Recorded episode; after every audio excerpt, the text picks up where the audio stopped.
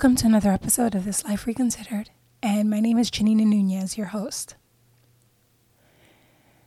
You know, I, the last couple of episodes that I've done, I've hated that I've had to, that the, the, the best way to set the, the stage for the content that I'm about to share has been because of the current state of affairs that we're living in. Last few episodes, it's we've been in the thick of a pa- pandemic that, as I record this episode, we continue to to to, to live through right now. But now what really what really weighs on me is just thinking about and replaying the images and videos of the protests and demonstrations that have been happening across the, the US in response to not just the George Floyd video, although that is the the the, the, the catalyst, but to the numerous of deaths that have occurred as a result um, of police brutality. And as I think you know, um, the, the latest trigger has been because, and, and all you need to do is do a quick internet search, um, but you will see that George Floyd, um, a black man, was essentially suffocated to death um, by by a police officer in Minneapolis, and what's and as you see this video and this this man was being was being held down for eight nine minutes. And you you watch the moment in which he stopped breathing. And it is overwhelming and upsetting to to have documented evidence that this kind of thing happens and it has been happening and has continued to happen for years. And because it continues and the cycle doesn't isn't broken, you have started to see days of protests that have been happening all across the country from Minneapolis where the George Floyd incident happened but Philadelphia, New York City, Chicago, Los Angeles, Salt Lake City, Denver, Washington, D.C., Seattle, and probably even other cities uh, on a smaller scale. But you're seeing all of this outrage and this anger as, as, as people express their disappointment of why the system hasn't changed and hasn't acknowledged the fact that this systematic racism, for lack of a better way of putting it, continues to happen across across across the country, and it, and it's almost kind of like, and and what's been especially alarming is the lack of response or acknowledgement that that that this is not just about one incident. This is about a long-standing cycle that has continued to kind of infiltrate the the country now, the news has has been about, uh, all, you know, all these protests, and then you've seen all these extreme videos of of looters, many many of which I believe are opportunists, and I think are getting conflated from the story because the, the, the, the, headline, the master story here, is about those demonstrations that are happening in response to this systematic pain that continues to to to to to to, to, live and that, that continues to to grow grow grow life every time we see one of these stories. And so I, I was trying to wrap my head around kind of what all these points like and, and what, what what what what these what these protests are really telling us. It's not just about you know one case. It's about some bigger headlines here. And so i just I, I jotted down a couple of things that for me is for this podcast, which is this life reconsidered in which you are supposed to glean lessons and perspective from things that happen. And so these are the lessons and the insights that i've been gleaning from from these protests and and why we should all be paying attention and acknowledging what they really mean some of the things that really were the most salient for me is that one, there's just still too much apathy And and let's be honest, you know, there are there are a lot of stories that probably aren't getting the same press and the same kind of ink that they should be getting. And there are also a lot of people that are just looking at these stories and and dismissing them because it's it, it's not affecting them or because they don't feel like they can sympathize or relate with with this kind of level of oppression they just choose to not to acknowledge it. But as opposed to feeling like you need to be a person of color to understand or embrace this story you just have to understand and appreciate being human. How can you not react to seeing a video in which this man loses his life being choked out, not resisting arrest? You that's not about being a person of color, that's just about being human.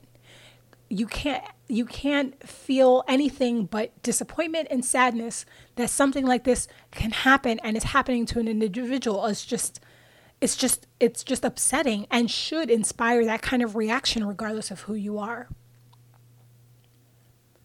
Two, you know, people should really be proud of the country that they that they live in. And and for those of us in the US we are founded on this idea of of liberty and that equality should be should exist for everyone. And that that's why a lot of our ancestors came here because they wanted that kind of freedom and and and and that's what the, that's what America stood for that kind of pride in which you can achieve and do anything being here regardless of who you are regardless of what your background is. And these are the kinds of things that make you realize that there are different views of what pride for your country is. And it's sad to witness that and and, and realize that you know what this country should stand for doesn't stand that stand for that kind of universality and and it's really really disheartening. Point 3 you know as upsetting as as it is to say this this is only a piece of the pie. These these protests are just underscoring the fact that we live in a very divided black and white world. And and no matter how how much progress we make we continue to straddle this really, really upsetting line in which, at the end of the day, the world looks like a black versus white an issue, and that's not what it should be. the next point is the reality that this, and I, I alluded to this in the beginning, this continues to happen. It is upsetting to continue to see these kinds of things. And George Floyd is just the last string of a lot of really upsetting situations. And, you know, Ahmaud Arbery and, and, and Breonna Taylor over the last couple months, these are these are all examples in just in the last couple of months. And and and, and it just needs to stop happening. And when will it happen? And people are that angry. And that's what those demonstrations are saying that people realize and they're paying attention that it needs to stop. The next point people just need to wake up and acknowledge the fact that this is real. Can you imagine that how much would change if everybody were universally outraged? It would be amazing if everyone were were as angry as as as those people that are protesting. Change would have to happen. And my last point is that the crisis is really real. You know, we are living in a pandemic and and that same pandemic also happens to be impacting people of color disproportionately. And, and now you have this issue that is just compounded this this uncertainty and this inequity that exists in the society that we live in. You know, none of us know what really tomorrow is going to bring and what's going to happen. But as long as we are continuing to, to coexist and live in this current state of challenge and inequity and imbalance, you can count on these continued expressions of of anger and confusion and and and and and, and, and desperation because people want to be heard because their voices are are being stifled and people are are are are, are outraged. And it's not to and this this in no way glorifies any of of of that negativity and that the, the looting and the destruction because that that's not what demonstrating is is about. And that's not what a lot of those people out there are going out there to go and demonstrate. And the people that are arranging this because they want to be peaceful. And that's and, and I don't want to take away from that. But it is fair to expect that people are, are, are, are angry they're disheartened they're saddened and they're feeling disen- disenchanted and disenfranchised and aren't and aren't feeling like they have the that they have power. And and to feel like you're dis- disregarded is is is sad and and scary. And it, it makes you wonder where we're going to go.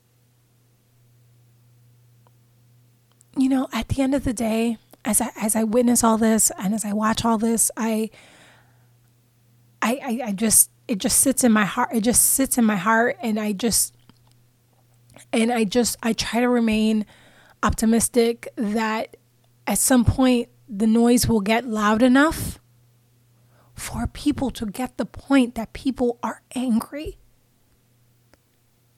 and feel like they've lost and don't want to feel like they aren't being heard. As the weeks and months progress, and now that we have seen the impact of something so severe, I just really hope that the noise can get loud enough for us to live in a world in which we can start having the dialogues that really need to happen and the change that really needs to happen. I know that's a long journey, but we've got to start somewhere. Here's to hoping.